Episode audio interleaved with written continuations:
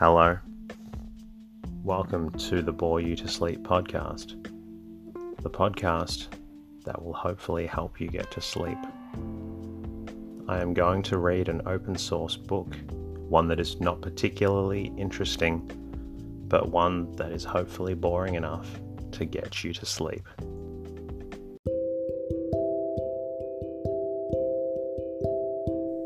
Is there something interfering with your happiness or is preventing you from achieving your goals? I know there have been times in my life where I've struggled with sleeplessness, which is why I strive to help people everywhere with theirs. I'm proud to have partnered with a new sponsor, BetterHelp. BetterHelp will assess your needs and match you with your own licensed professional therapist, which doesn't take long at all. It's not a crisis line, it's not self help. It is professional counseling done securely online. You can schedule weekly video or phone sessions in the comfort of your own home. You can also log in to your account anytime and send a message to your counselor when you need. You'll have access to a broad range of expertise in BetterHelp's counselor network which may not be locally available in many areas. BetterHelp is committed to facilitating great therapeutic matches, so they make it easy and free to change counselors if needed. Visit trybetterhelp.com forward slash bore you to sleep. That's try better H E L P and join over 500,000 people taking charge of their mental health. Special offer for You to Sleep listeners with 10% off your first month at trybetterhelp.com forward slash bore you to sleep.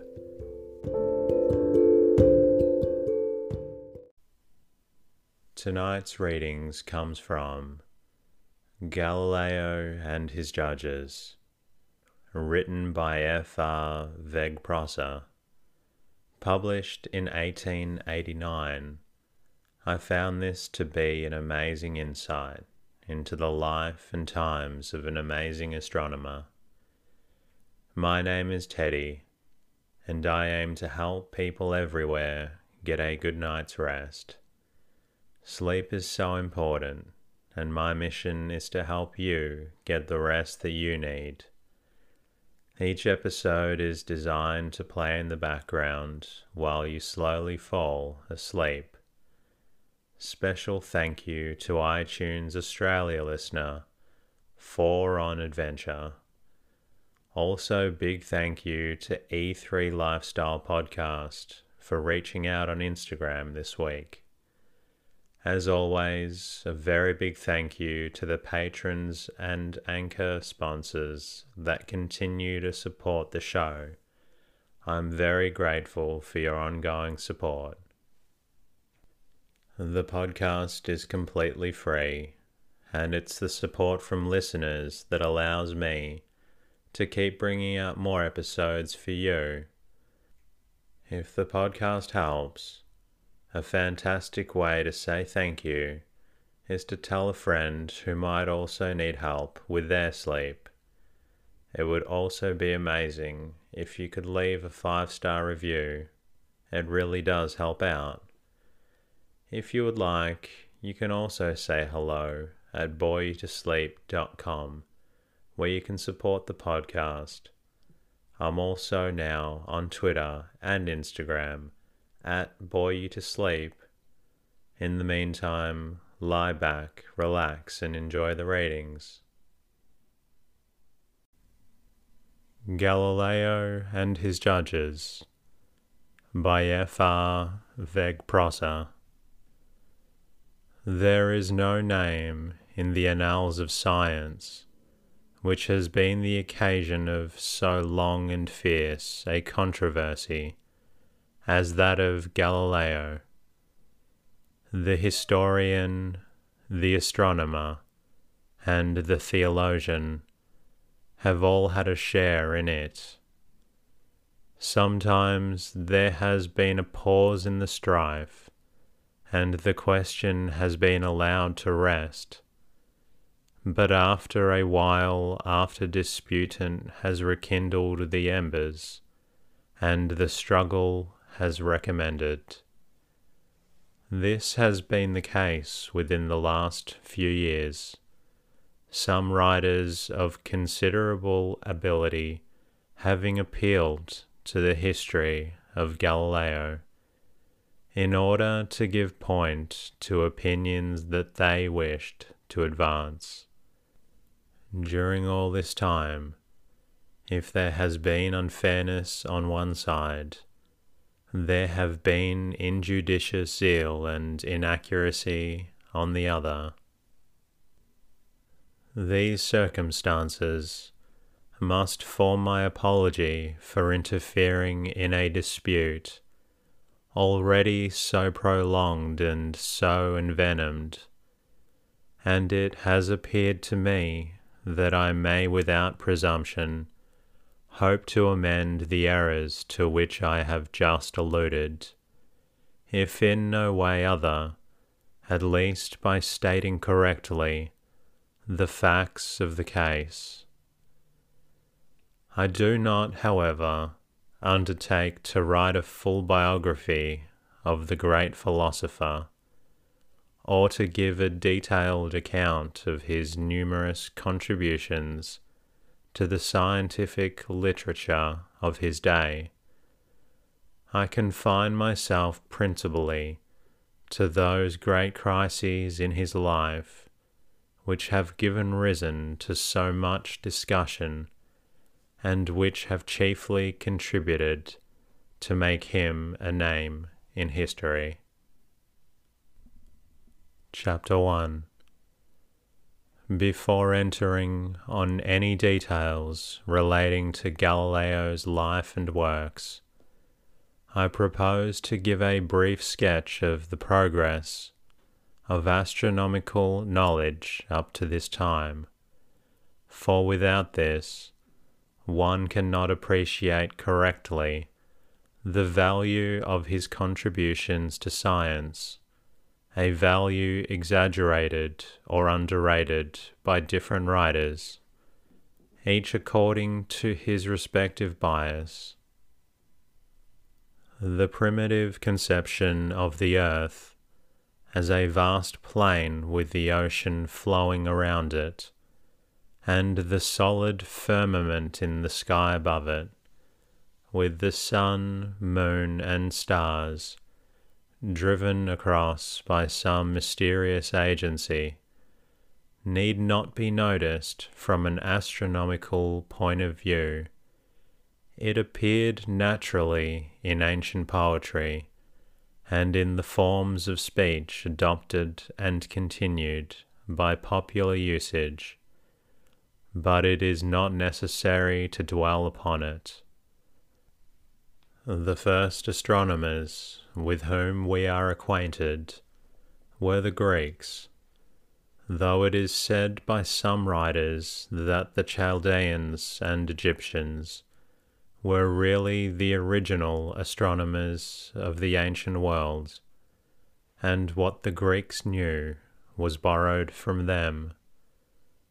The vast majority of men from the earliest times down to the birth of Galileo, believed that the earth was the center of the universe, round which the sun, moon, and stars revolved every twenty four hours, round which also, as careful observers had perceived, the sun had an annual motion progressing through the various signs of the zodiac.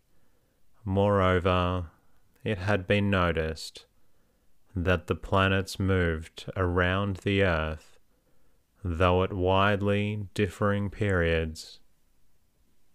Yet there had been some few men, exceptionally gifted, who had guessed, and truly so, that the popular conception was a wrong one. It is said that the old Greek philosopher Pythagoras, taught his disciples that the sun was the real center of our system, and that the earth and planets circulated around it. But he does not seem to have openly and explicitly published his doctrine, though the tradition of his having so taught has always existed. If he taught it, however, he stands almost alone among the ancients. There were two great authorities in particular, whose opinion carried immense weight, and who were both decided in holding that the earth was the centre, and the sun a revolving planet. The first of these, Aristotle, has exercised an influence over succeeding generations which is simply marvelous. How vast was the weight of his name as a philosopher in the age of schoolmen is well known to every one who has ever glanced at the greatest work of the greatest intellect of that age the Summa of St. Thomas Aquinas.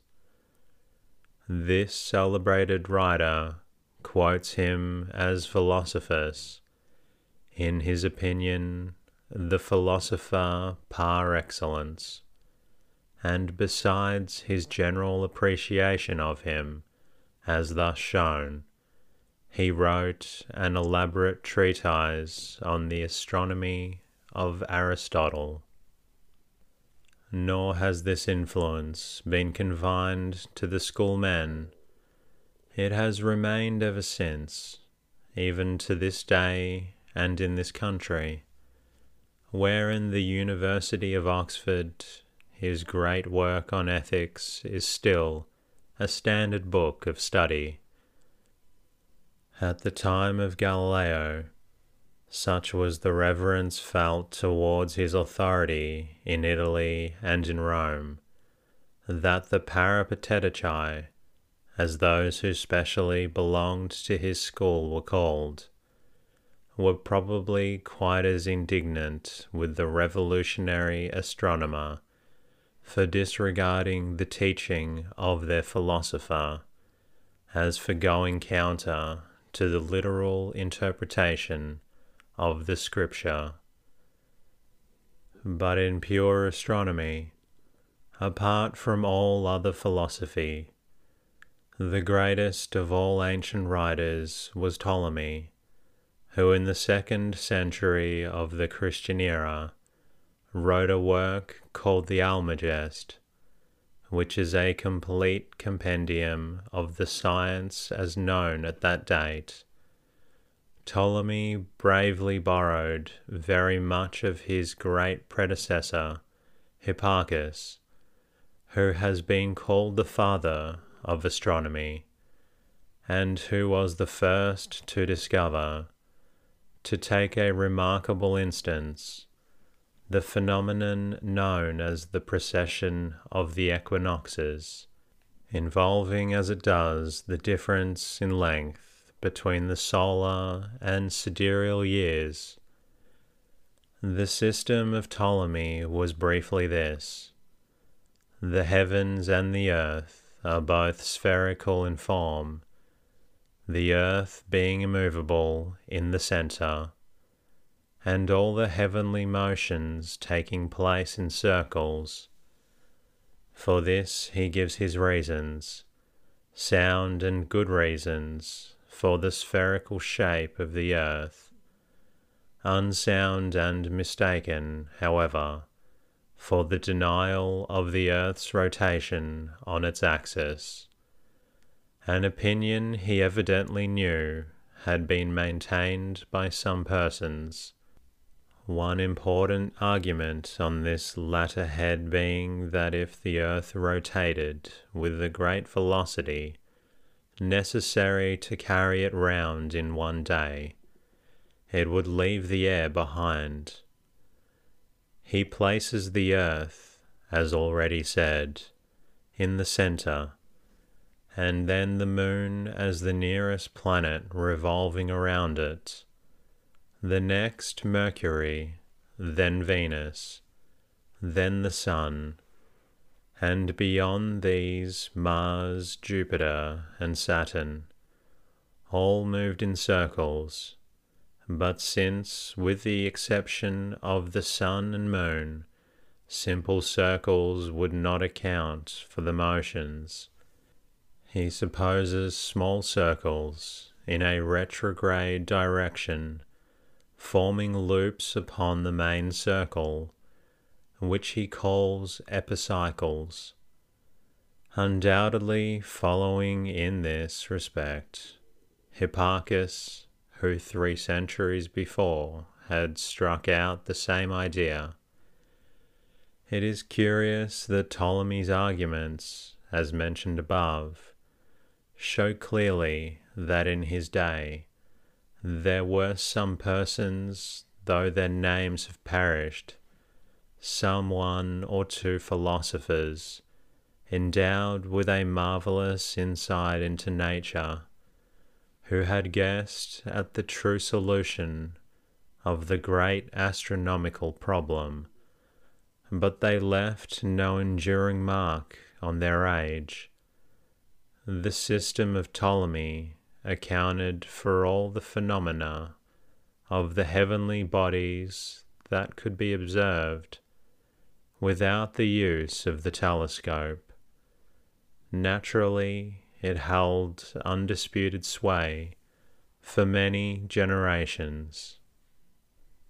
The first writer who revived the doctrine of Pythagoras as to the earth's movement was Nicholas de Cusa. He was a German by birth, having in fact been born at Trevei in 1401, but he was educated in Italy. He rose to a high ecclesiastical position and is created cardinal by Pope Eugenius IV in 1448. His book just alluded to was entitled De Docta Ignorantia and was dedicated to Cardinal Cesarini. The first, however, whose work obtained any great notoriety, and who upheld the doctrine that the earth revolved around the sun, was Nicholas Copernic commonly called by the Latin form of his name, Copernicus. He too was a German born at Thorn in 1473. He studied for a time at the University of Krakow, and like Nicholas de afterwards in Italy, and was subsequently raised to the ecclesiastical dignity of a canon. It is probable that he was not a priest, though he is frequently spoken of as such, but a canon in minor orders. In 1500, he was appointed professor of mathematics at Rome and such was his scientific reputation that he was consulted by the Council of Lateran, held in 1512, on the question of the reform of the calendar, a reform carried out later by Pope Gregory VIII. The system of Copernicus was well received at Rome a German disciple of his, John Albert Widmanstadt, in the year 1533. The system of Copernicus was well received at Rome. A German disciple of his, John Albert Widmanstadt, in the year 1533, expounded it before Pope Clement Seventh and produced a very favourable impression. nor was the favour shown to Copernicus, and his teaching ever withdrawn at Rome. His great work, De Revolutionibus Orbium Caelestium, published, it is said, by the advice of Cardinal Schönberg, Bishop of Capua, was dedicated to the reigning Pope, Paul III. Nor does he appear to have received at any time the last rebuke or discouragement from the Holy See. He died, however, immediately after the printing of his book in May 1543. Copernicus supposed the heavenly bodies, the earth included, to revolve around the sun in circles, but as it was evident that they did not exactly do this, he used the theory of epicycles and supposed each planet to make two revolutions in each epicycle for every revolution round the Sun. The true solution of the difficulty was due to Kepler, who lived in the next century and who discovered that the planets moved in ellipses. Copernicus held and of course, held truly that the earth revolves on its axis, thereby causing the apparent diurnal motion of all the heavenly bodies from east to west. Owing to his work having been the first of any great importance, that maintained argumentatively the system called heliocentric. That is to say, in which the Sun is the real center, round which the planets, including the Earth, revolve for the treatise of Nicholas de Cusa, does not appear to have any extensive circulation. It is usual to speak of this system as the Copernican one, notwithstanding the errors from which its great author was unable to extricate himself, and which have long since been rectified by subsequent writers, so that even at this day we retain the name. It is always useful in scientific subjects to introduce a definition, and this is my definition of the sense in which I employ the word Copernican, that it is simply as opposed to the system in which the earth is the center of the visible universe and the sun revolving about it. It is, in fact, less accurate but more convenient than the employment of the Greek words heliocentric and geocentric to denote the two systems. Greek words, no doubt, abound in our scientific vocabulary, as the following plainly show astronomy, geology, geography, barometer thermometer, microscope, telescope, but these have become naturalized in our language by long use, which heliocentric and geocentric have not yet has been.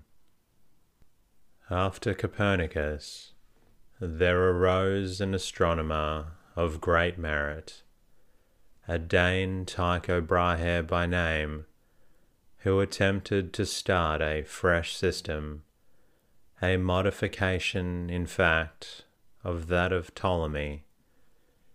He made all the planets revolve around the sun, and the sun, accompanied by the planets, round the earth. He deserves great credit for his painstaking observations, but he lived just before the invention of the telescope, or at least before it was used for astronomical purposes, and therefore was under an infinite disadvantage. His chief objection to the system of Copernicus was one at which a modern astronomer would smile, but which in those days seemed very weighty, namely, the enormous distance at which you must suppose the fixed stars to be situated, if it were true. The philosophers of that age did not like to admit such a waste of space as that which must intervene between the orbit of Saturn and the stars. And on the Copernican theory, if the stars were not situated at an immense, almost infinite distance, they ought to appear to move in a way they certainly do not. Tycho Brahe was born in 1546 his theory never made much way. It had not, I imagine, sufficient elements of probability to recommend it generally, while the subsequent invention of the telescope and the works of Kepler and Galileo, coming so soon after Tycho Brahe, prepared the way for that almost universal reception of the Copernican system which we have since witnessed. I shall refer later on to Tycho and his observations. Such then was the state of astronomical theories in the latter part of the sixteenth century. Enlightened men like Copernicus had guessed not so accurately, it is true, but with a considerable approach to accuracy, at the facts of the case.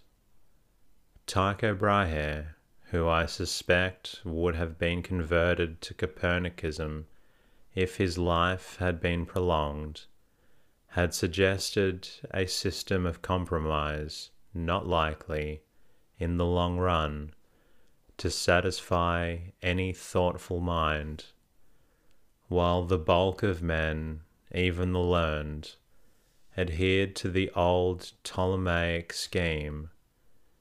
Something, however, now occurred which was destined to work, sooner or later, a complete revolution in astronomy.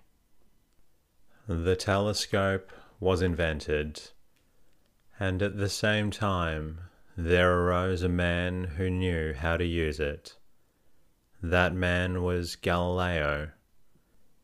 He was not the inventor of it, for it was first constructed in Holland or Belgium, yet he had the energy and the skill to make a telescope without having previously seen one, simply from the account he had heard of the instrument. The telescope that he constructed, which still bears his name, was the simplest possible. It was of a form now disused, excepting for opera glasses and for the far more powerful binocular field glasses with which we are so familiar. But for telescopes properly so called an improved principle has long since been introduced. Galileo was the first man that ever, so far as we know, turned the telescope upon the heavens. How he was rewarded for his pains, we shall presently see, and I suppose to introduce a narrative of the principal events in his life, since there are no means for forming a judgment so valuable as having the facts of the case clearly before the mind. For most of the facts, I am indebted to M. Henri de Epinois, whose elaborate article in the French publication known as La Revue de Questions Historiques is of the highest value, as the author of this article has done what I suspect very few writers on Galileo have even attempted to do namely to inspect the documents preserved in the Vatican bearing on the process, some of which he gives at full length. Not having myself had the same advantage, I yet feel that I am treading on safe ground when I take my facts from de l'Epinois for there is scarcely a statement that he makes for which he does not give his authority, whether from the documents just mentioned, or from Galileo's own letters, or from other trustworthy evidence. To treat of Galileo, and to pass over the events which brought him into collision with the ecclesiastical authorities would of course be impossible, nor is it easy to touch upon these matters without having some standpoint of one's own, some principle to guide one, some basis from which to argue. I do not shrink from stating that I write from a Catholic standpoint but without entering minutely into those subtle questions, which are the province of the trained theologian. As, however, a good deal of the narrative is connected with the action of the Roman congregations, as they are termed, it may not be superfluous to explain briefly the nature of these institutions. They are formed by the selection of certain cardinals, one of them acting as prefects of the congregation, to whom are added other ecclesiastics as consultors and as secretary. The congregation of the Index, to which reference will hereafter be made, was instituted not long after the Council of Trent by Pope Street, and has for its duty, as its name implies, the pointing out to the faithful people such books as they ought to abstain from reading. The chief consultor of the Index is the master of the Apostolic Palace whom I shall have occasion to mention more than once in connection with that dialogue of Galileo which brought him into such serious disgrace at Rome. The congregation of the Inquisition, I need hardly say, not to be confounded with the Spanish tribunal of that name which was founded at an earlier period, nor with similar tribunals in other countries, was erected in 1542 by Pope Paul III, and besides the other officials attached to it, had certain theologians called qualifiers whose duty it was to give an opinion to the congregation on questions submitted to them. These two congregations, as well as several others which it is not necessary to enumerate, still exist, their functions being somewhat modified by the changing circumstances of the age. Their action is for the most part confined to the matters of discipline, but they sometimes have questions of doctrine and moral obligation referred to them by the Pope, from whom, of course, they derive all authority that they possess. I do not here undertake to show advantage and utility of these congregations or of any other institutions connected with the discipline of the Catholic Church.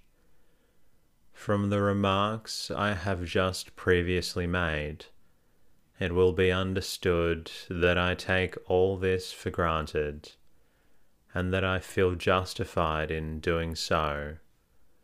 Those who differ from me will, I trust, excuse me when they find that this conviction on my part does not interfere with the impartial fairness of my narrative.